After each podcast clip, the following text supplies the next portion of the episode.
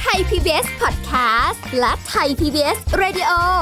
ขอเชิญทุกท่านพบกับคุณสุริพรวงศสถิตพรพร้อมด้วยทีมแพทย์และวิทยากรผู้เชี่ยวชาญในด้านต่างๆ ที่จะทำให้คุณรู้จริง รู้ลึก รู้ชัดทุกโรคภัย ในรายการโรงพยาบาล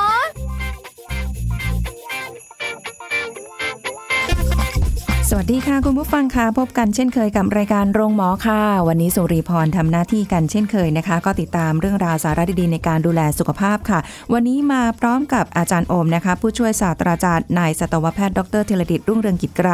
ฝ่ายประชาสัมพันธ์และส่งเสริมภาพลักษณ์องค์กร คณะสัตวแพทยศาสตร์จุฬาลงกรณ์มหาวิทยาลัย สวัสดีค่ะอาจารย์โอมค่ะ สวัสดีครับคุณสุริพรครับ และสวัสดีครับคุณผู้ฟังทุกท่านครับ คุยกันเรื่องของวันนี้เป็นเรื่องใกล้ตัวนิดหนึ่ง จากติดตามข่าวสารที่มีการแชร์ในโลกโซเชียลนะคะ เห็นแล้วก็รู้สึกแบบอื้อ ขนลุกขนลุกนิดสั่นๆนึงนิดนึงสั่นสันๆสั่นไหวอยากจะกินไม่ใช่อะไรอย่างเงี้ยคือเห็นข่าวแชร์กันมาเยอะมาก แล้วก็พยายามที่จะหาคำตอบคือจริง ๆ ก็ได้คำตอบกันไปแล้วแหละครับว่าคืออะไรนะคะเกี่ยวกับเรื่องเป็นเป็นหน้องเป็นฝีอะไรในเนื้อหมูนี่แหละ แล้วก็มีคำถามขึ้นมาเออถ้าเกิดกินเข้าไปแล้วเนี่ยมันจะเป็นอันตรายหรือเปล่าหรืออะไรแบบนี้นะคะครับเรื่องนี้ก็เป็นประเด็นที่น่าสนใจก็เลยบอกว่าถ้างั้นคงต้องขอให้อาจารย์โอมเนี่ยได้ช่วยอธิบายกันจริง ๆ ว่าเรื่องน้องฝีด้วยในเนื้อหมูเนื้อสัตว์พวกเนี้ยมันเกิดจากอะไร แล้วถ้ากินเข้าไปแล้วมันจะเป็นอะไรยังไงได้บ้างครับปกติแล้วเวลาเวลาที่ ผมมานั่งคุยกันต้องมันคุยกันถึงเกี่ยวกับเรื่อง สุนัขเกี่ยวกับแมวเกี่ยวกับการเลี้ยงเนอะวันนี้มาเป็นเนื้อหมูอ๋อใกล้ตัวขึ้นมาอีกอีกอีกอีกอีกช่องทางหนึ่งค่ะใช่ใช่เพราะบางคนก็คือแบบว่ารับประทานเนื้อหมูครับใช่ไหมคะก็แบบเป็นเรื่องปกติครัมากบๆแต่แบบเราไม่ค่อยได้สังเกตอะค่ะ อาจารย์ตรงครัที่บว่าบางทีเราไปกินก็ความที่เออแบบหิวเนาะแล้วก็ไม่ได้สังเกตอะไรอย่างเงี้ยพอมามีภาพแบบเนี้ยแชร์ออกมาปุ๊บแบบ เราก็ตกใจแหละหลาย ๆ คนก็ใช่ตกใจต้องต้องต้องเรียนเลยครับว่าตกปกติแล้วเนี่ยเนื้อหมูเป็นเนื้อสัตว์เป็นแหล่งโปรตีนที่ได้รับความนิยมมากเลยในปัจจุบัน ไม่ว่าจะทำอาหารอะไรก็แล้วแต่คนก็มักจะใช้เนื้อหมูเนื้อไก่ที่งเป็นตัวหลักๆ เลยใช่ไหมฮะทีนี้เนี่ยเอ่อพอเจอเหตุการณ์แบบนั้นเข้าอะหลายๆ คนก็โอ้โหเห็นภาพที่มีมีก้อนๆหนองอยู่ใน เนื้อเนื้อสุกรที่เราจะมาทำกับข้าวเอ้ยก็ค่ะตกใจแล้วเอ๊ะปกติมันจะมีปัญหาแบบนี้หรือเปล่า แล้วมีโอกาสที่จะเกิดขึ้นอย่างนี้มากน้อยแค่ไหนค่ะต้องต้องเรียนก่อนเลยครับว่าพูดพูดถึงเรื่องหนองเนี่ยพูดถึงเรื่องหนองอาจจะดูแล้วน่ากลัวนิดนึงนะครับวันนี้เนอะหนองหนองมันเกิดจากจริงๆ แล้วมันเป็นปฏิกิริยาเป็นสิ่งที่เกิดขึ้นจากการที่เวลาที่ร่างกายไม่ว่าของคนหรือสัตว์เนี่ยนะครับ มีเชื้อโรคผ่านเข้ามาในร่างกายค่ะ ถ้าเกิดว่าร่างกายไม่ต่อสู้ เชื้อโรคเหล่านั้นก็จะทำลายลุกลามไปทั่วร่างกายเลย แต่ประเด็นคือร่างกายมันมีกลไกการต่อต้านการป้องกันตัวเองค่ะเพราะฉะนั้นเนี่ยร่างกายก็จะส่งเม็ดเลือดขาวนะครับเข้าไปต่อสู้กับไอเชื้อแบคทีเรียเหล่านั้นพอต่อสู้ไปต่อสู้กันมา มีฝั่งใดฝั่งหนึ่ง เสียชีวิต ใช้คำว่าเสียชีวิต ฝั่งใดฝั่งหนึ่งตายอ่าก็เกิดของของที่เหลือออกมาก็คือเป็นลักษณะของหนองค่ะเพราะฉะนั้นเนี่ยต้องเรียนว่าหนองคือผลพลอยได้ผลพวงจากการที่เม็ดเลือดขาวกับแบคทีเรีย ต่อสู้กันแล้วเกิดฝั่งใดฝั่งหนึ่งตายขึ้นมาค่ะนะครับ ทีนี้ถามว่าหนองเป็นอันตรายไหมหนองมันก็คือเชื้อแบคทีเรีย กับเชื้อโรคอะเป็นของที่หลงเหลืออยู่ ถ้าเกิดเผลอทานเข้าไปกินเข้าไป ไม่ว่าจะเป็นหนองที่เกิดจากอะไรก็แล้วแต่ไม่ได้ไม่ได้มองถึงเรื่องของในในเนื้อสุกรที่พูดถึงอะนะครับค่ะกินเข้าไปก็เท่ากับว่าเรารับเชื้อแบคทีเรียเข้าไปในร่างกายนะครับ ซึ่งอาจจะเป็นเชื้อแบคทีเรียที่ตายแล้ว หรือยังมีชีวิตอยู่แล้วก็ตามค่ะเพราะฉะนั้นก็มีโอกาสทำให้เกิดปัญหาเรื่องท้องเสียหรือว่าเอ่อเกิดเอ่อการการติดเชื้ออะไรต่างๆได้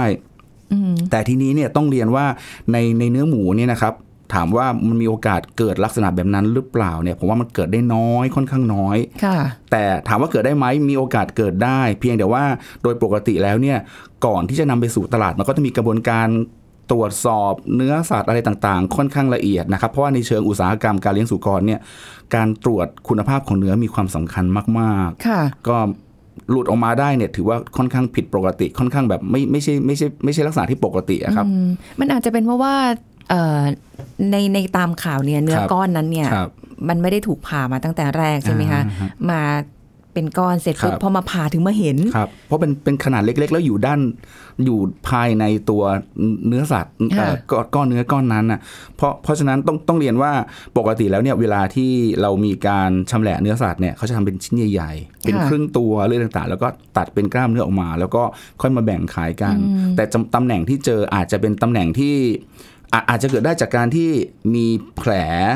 โดนอะไรทิ่มค่ะนะครับเวลาเลี้ยงเนี่ยสุกรที่อยู่เยอะเข้าบางที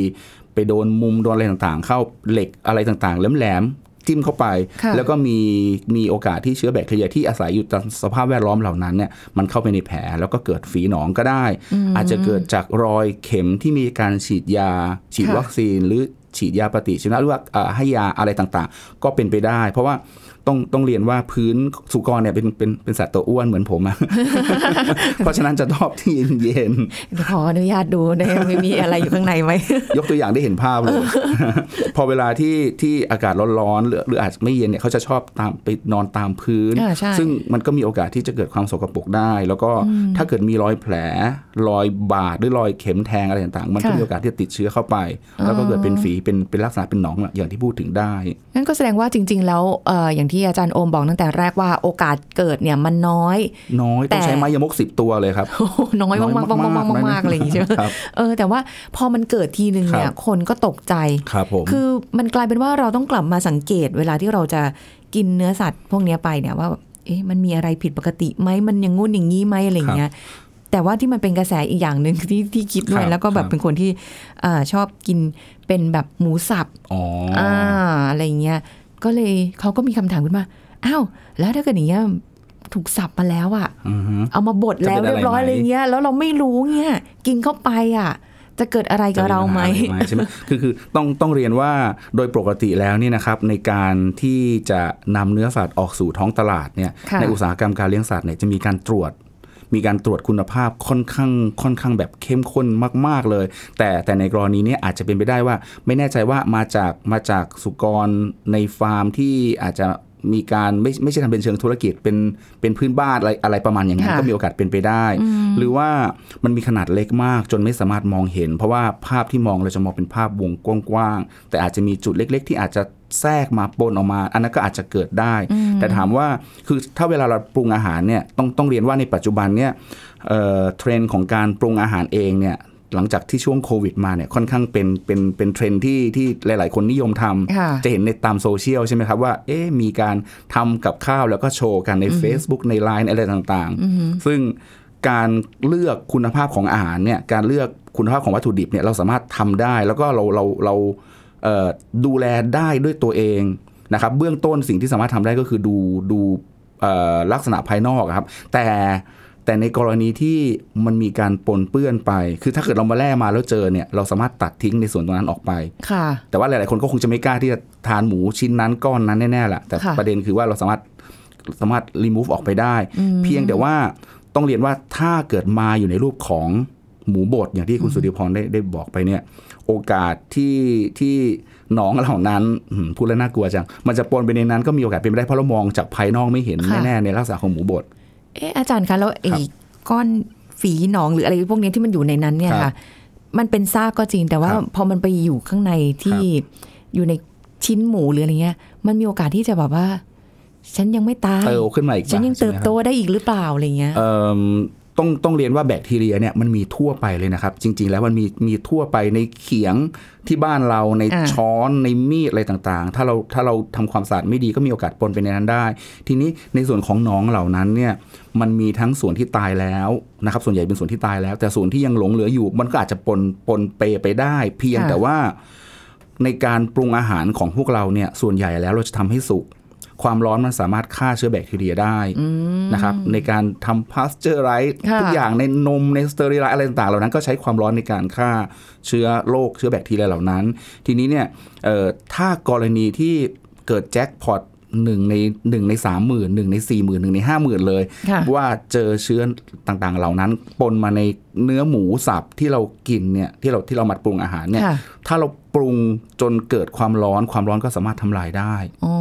ถ้ามันเกิดแจ็คพอตมาจริง ๆ นะครับไม่ค่ะไม่ไม่น่าห่วง เราอย่าไปกินเนื้อสุกรดิบๆเพราะเนื้อสุกรจริง ๆ ต้องบอกต้องเรียนว่าเนื้อสุกรดิบๆเนี่ยเออมันมีความเสี่ยงค่อนข้างสูง นอกจากค่ะจะแบคทีเรีย หรือเชื้อหนองที่มีโอกาสปนมาแล้วเนี่ย ส่วนของพยาธิตืดที่เราเคยคุยกันไปเมื่อหลายหลายเป็นเดือนเดือนๆหลายเดือนไปแล้วเนี่ยก็มีโอกาสเกิดเกิดได้ เพราะถ้าเกิดว่ามันมีตัวอ่อนระยะติดโรคฝังอยู่ในก้อนเนื้อและค่ะเนื้อของสุกร แล้วเรากินเข้าไปก็มีโอกาสติดได้ ดังนั้นการปรุงอาหารให้สุกเป็นวิธีที่ดีที่สุดอืม นึกถึงภาพแบบว่าบางคนที่อาจจะรู้สึกว่าแบบสุกสุกดิบดิบๆอ่าเอออะไรประมาณนี้แล้วแบบว่าโอ้โหมันอร่อยอะไรเงี้ยครับขอเป็นแบบสุกดีกว่าเนาะใช่ถึงต้องเรียนว่าคือคือเนื้อสัตว์เนื้อวัวเนี่ยบางทีเราเรากินแบบมีเดียมแรอะไรต่างๆเนื้อแกะอย่างนั้นได้ แต่ค่ะว่าในในสุกรเนี่ยต้องต้องบอกว่ามันเป็นเอ่อมีโอกาสที่จะมีการอะมีโอกาสที่จะติดพยาธิตัวตืดบางอย่างได้ด้วยมันดูไม่ใช่น่ากแค่ลัวแบคกว่าทีเรียอย่างเดียว ใช่ใช่นะครับมันก็คือเอาให้สุกนะครัคะบคือ กินได้ไหมตัดออกเหอะ ถ้าเกิดแบบว่ามันแจ็คพอตจริงๆอย่างที่คือว่าเนี่ย ถ้าเกิดเห็นก้อนเนื้อเกิดผ่ามาแล้วเจอลักษณะแบบนั้น ซึ่งอย่างที่เรียนว่าโอกาสน้อยมากๆที่จะเจอนะฮะก็คือริมอ่ากำจัดส่วนบริเวณนั้นทิ้งไป แล้วก็ส่วนกล้ามเนื้อส่วนอื่นก็ก็สามารถปรุงได้ตามปกติฮะอาจจะอาจจะเลาะออกรอบๆ แบบกว้างขึ้นกว้างหน่อยนึงไม่ต้องบอกว่าโหมันก็เสียดายนิดนึงอะไรเงี้ยไม่ต้องไปเสียดายนะคะ แต่ถ้าเกิดว่าบางคนอาจจะรู้สึกว่าเอ้ย เพื่อความปลอดภัยฮะเราก็ไม่รู้ว่ามันจะมีการลามไปตรงจุดอื่นหรือเปล่าก็อย่างแต่ถ้าชิ้นไม่ใหญ่มากก็อะตามสะดวกซื้อใหม่ดีกว่านะแต่เห็นข่าวแล้วมันก็น่ากลัวนะอาจารย์นะคือภาพที่เห็นอาจจะดูน่าตกใจแหละครับก็ก็ คือพูดตรงๆว่าเวลาเราจะทานอาหารอะไรสักอย่าง เราจะเอ่อปรุงอาหารที่จากเนื้อสัตว์แต่ละชนิดหรือผักอะไรต่างๆ ถ้าเกิดมันมีลักษณะที่ผิดปกติ หรือมันดูไม่ไม่สวยอย่างเงี้ย หรือว่าค่ะมันมันน่ากลัวเนี่ย มันเวลาเราจะทานไปเราก็รู้สึกว่าอืมมันจะมีอะไรหรือเปล่านะก็รีมูฟทิ้งไปแค่นั้นเองง่ายง่ายที่สุดนะครับ แต่ก็ต้องสังเกตหน่อยนะอ่าต้องสังเกตนิดนึงเดี๋ยวไม่ใช่แบบว่าซื้อมาแล้วก็แบบความอารามที่แบบว่าก็ ปรุงเรียบร้อยเลยอะไรเงี้ยแต่บางทีไม่รู้ก็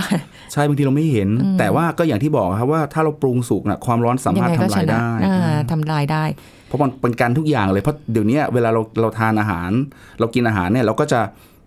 ตามสถานการณ์ในการป้องกันการติดเชื้อเนี่ยเราก็มีการล้างมือมีการปรุงอาหารให้สุกค่ะ ก่อนที่จะมากินมันก็จะช่วยป้องกันทั้งไม่ว่าจะเป็นโควิด ไม่ว่าจะเป็น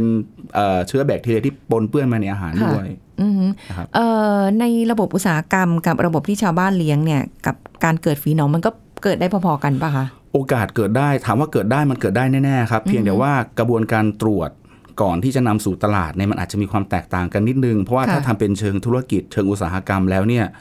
เอ่อเวลาส่งไปต่างๆ มันมีโอกาสที่จะถูกรีเจ็คมันมันถูกโอกาส มีโอกาสที่จะจะปถูกปฏิเสธการการสั่งซื้อในล็อตนั้น เพราะฉะนั้นชื่อเสียงก็จะเสีย ถ้าเกิดทำเป็นเชิงอุตสาหกรรมเนี่ยเขาอุตสาหกรรมเนี่ยเขาค่อนค่อนข้างที่จะจะให้ความสำคัญในการตรวจค่ะคุณภาพของเนื้อสัตว์ก่อนที่จะออกสู่ตลาด ซึ่งจริง ๆ แล้วสัตวแพทย์เนี่ยเป็นอาชีพหนึ่ง เป็นวิชาชีพหนึ่งที่ที่ take action ตรงส่วนนี้ เพียงแต่ว่าเอ่อ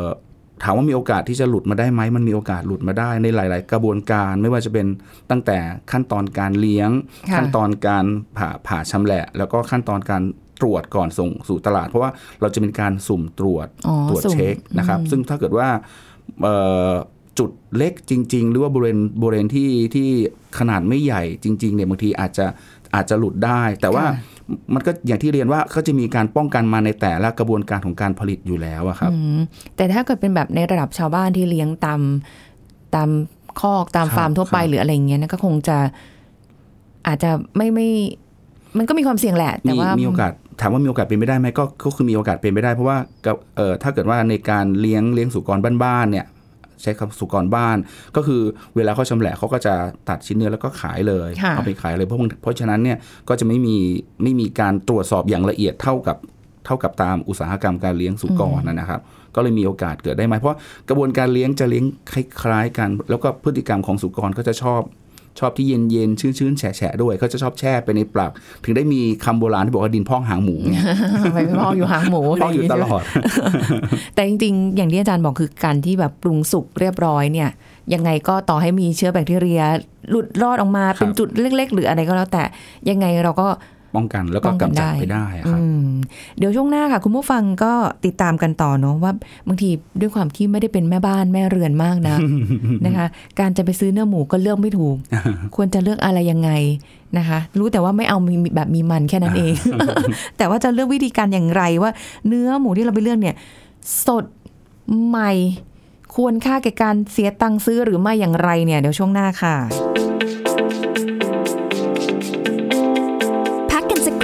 แล้วกลับมาฟังกันต่อค่ะ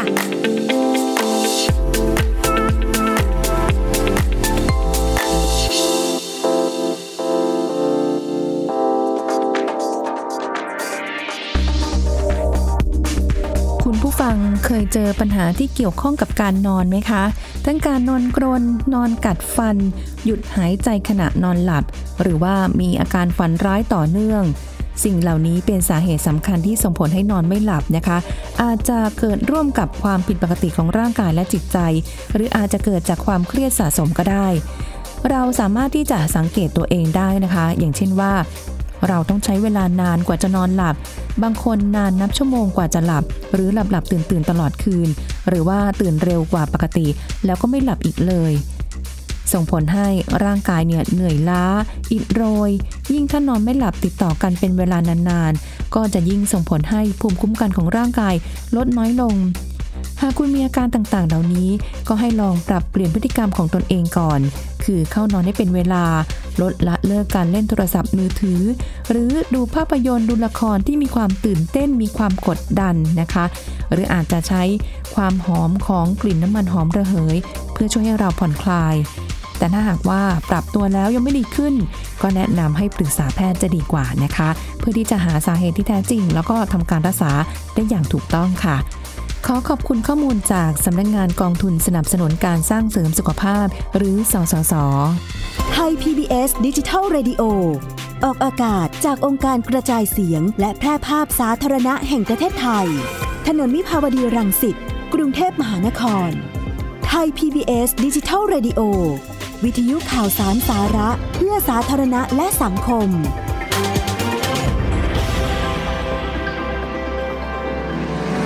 คุณกำลังฟังรายการโรงหมอ รายการสุขภาพเพื่อคุณจากเรา กลับมาติดตามรับฟังกันต่อค่ะ คุณผู้ฟังคะช่วงนี้เราจะมาพาคุณผู้ฟังเป็นแม่บ้านแม่เรือนกัน ในการที่จะไปเลือกซื้อเนื้อหมู ซึ่งต้องขอความอ่าแนะนำคำแนะนำจากอาจารย์โอมเพราะว่าอาจารย์โอมเป็นคนหนึ่งค่ะที่ได้มีการทำอาหารโชว์ใน Facebook บ่อยๆ เราเห็นแล้วเราก็รู้สึกแบบอืมถ้างั้นก็น่าเป็นคำถามถามถึงเชฟโอม เชฟโอม เชฟโอม เชฟคะเดี๋ยวจะไม่เหมือนรายการอะไรหรือเปล่าอะไรอย่างนี้นะคะอะการเลือกซื้อเนื้อหมูค่ะอาจารย์โอมแนะนำหน่อยว่าแบบควรจะเลือกซื้อแบบไหนอะไรยังไงบ้างเอ่อก่อนอื่นเลยต้องต้องต้องเรียนนะครับว่าเอ่ออย่างอย่างที่เราเคยคุยกันไปตอนแรกว่า เดี๋ยวนี้เรามีเรามีเทรนด์ของการทำอาหารกินเอง ดังนั้นเนี่ยเราสามารถที่จะเลือกคุณภาพของวัตถุดิบได้เองค่ะแล้วก็ จากเดิมที่เราซื้อตามร้านไม่ว่าจะเป็นข้างทางข้างถนนหรือหรือในห้างอะไรก็แล้วแต่พอพอลักษณะที่เราเห็นมาอาหารที่มันปรุงสุกแล้วเนี่ยเราไม่รู้เลยว่า เอะเนื้อหมูเหล่านั้น เนื้อไก่เหล่านั้น ผักเหล่านั้นมันมีมีสารตกค้างอะไรบ้างหรือเปล่าค่ะอย่างนี้หมูเนื้อหมูเนี่ยหลาย ๆ คนก็วิตกว่าเอ๊ะจะมีสารเร่งเนื้อแดงไหมมียาปฏิชีวนะมีอะไรต่างๆ ปนมาหรือเปล่า ในผักก็กลัวว่าจะมีพวกยาฆ่าแมลงอะไรต่างๆ ดังนั้นเนี่ยเอ่อ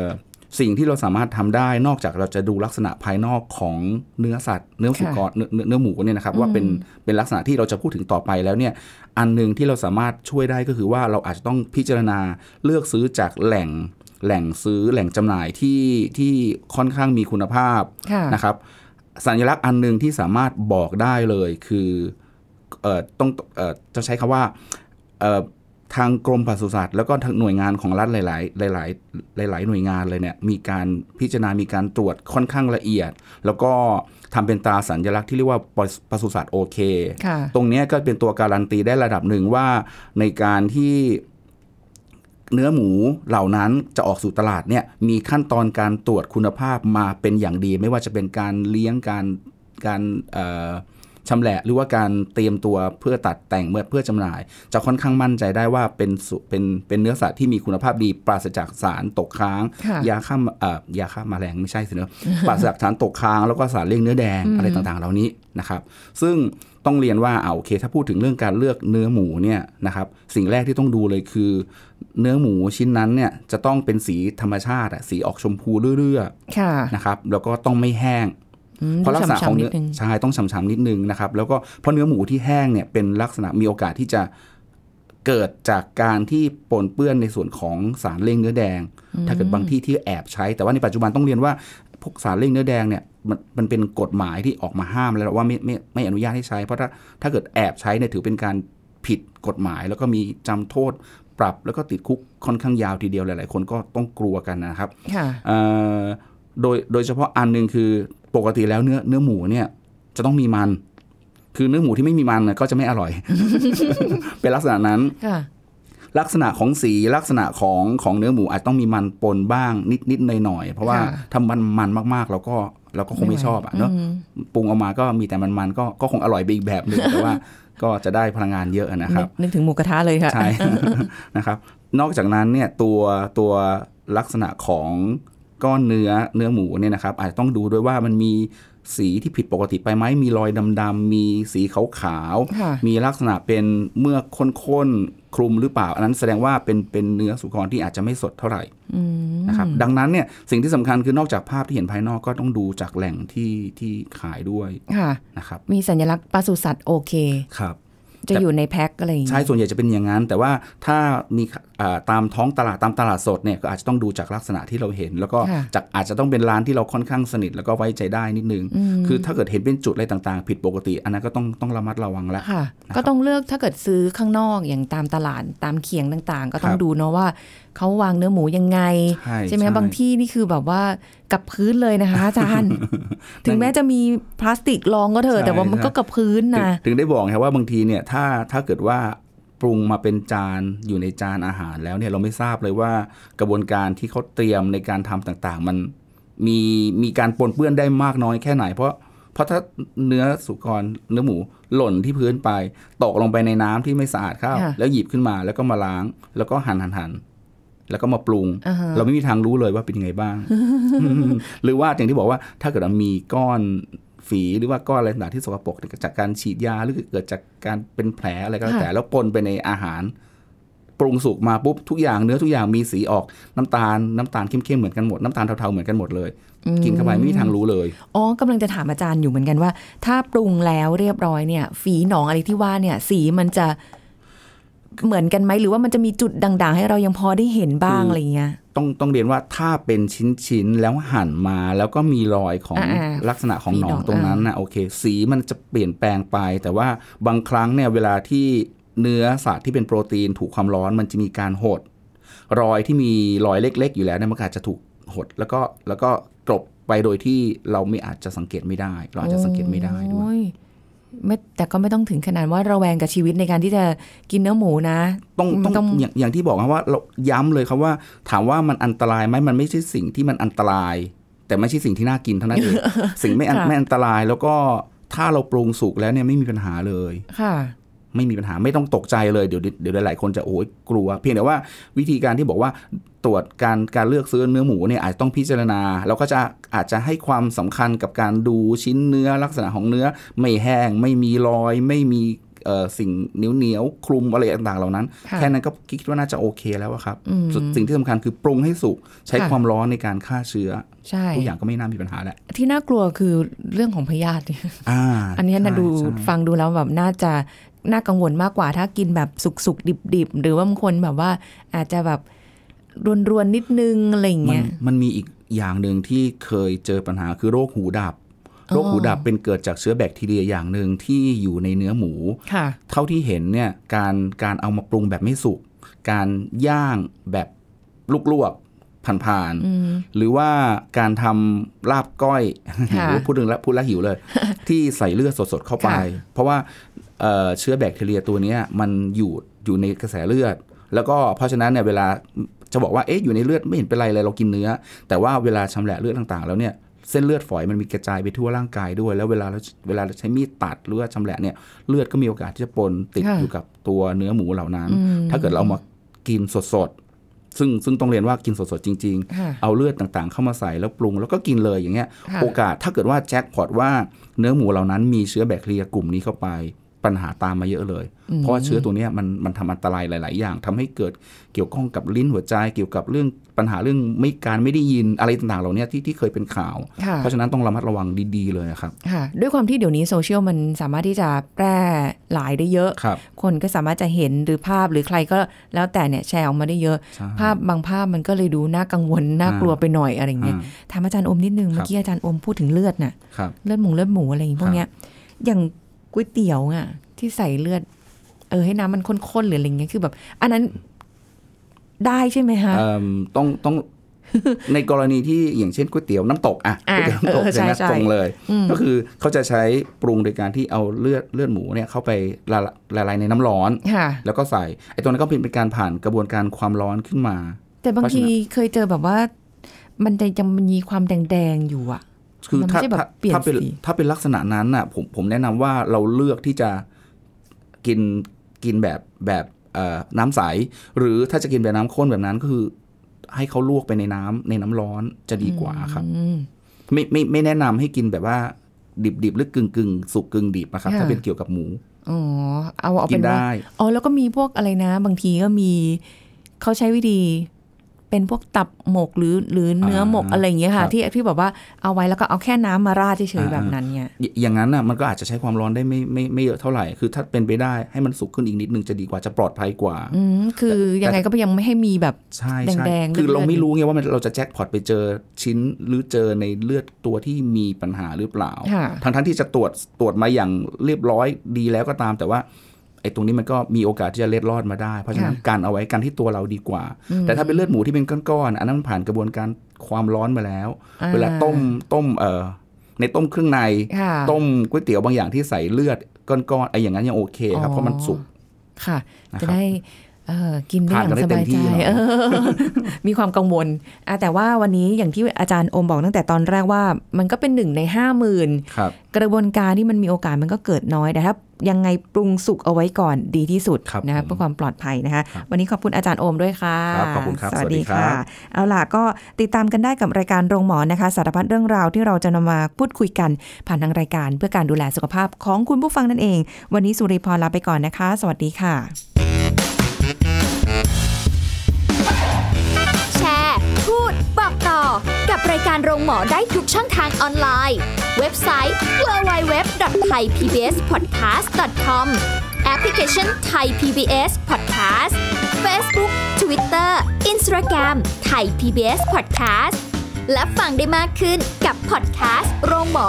ที่ Apple, Google, Spotify, SoundCloud และ Podbean ทุกเรื่องทุกโรคบอกรายการโร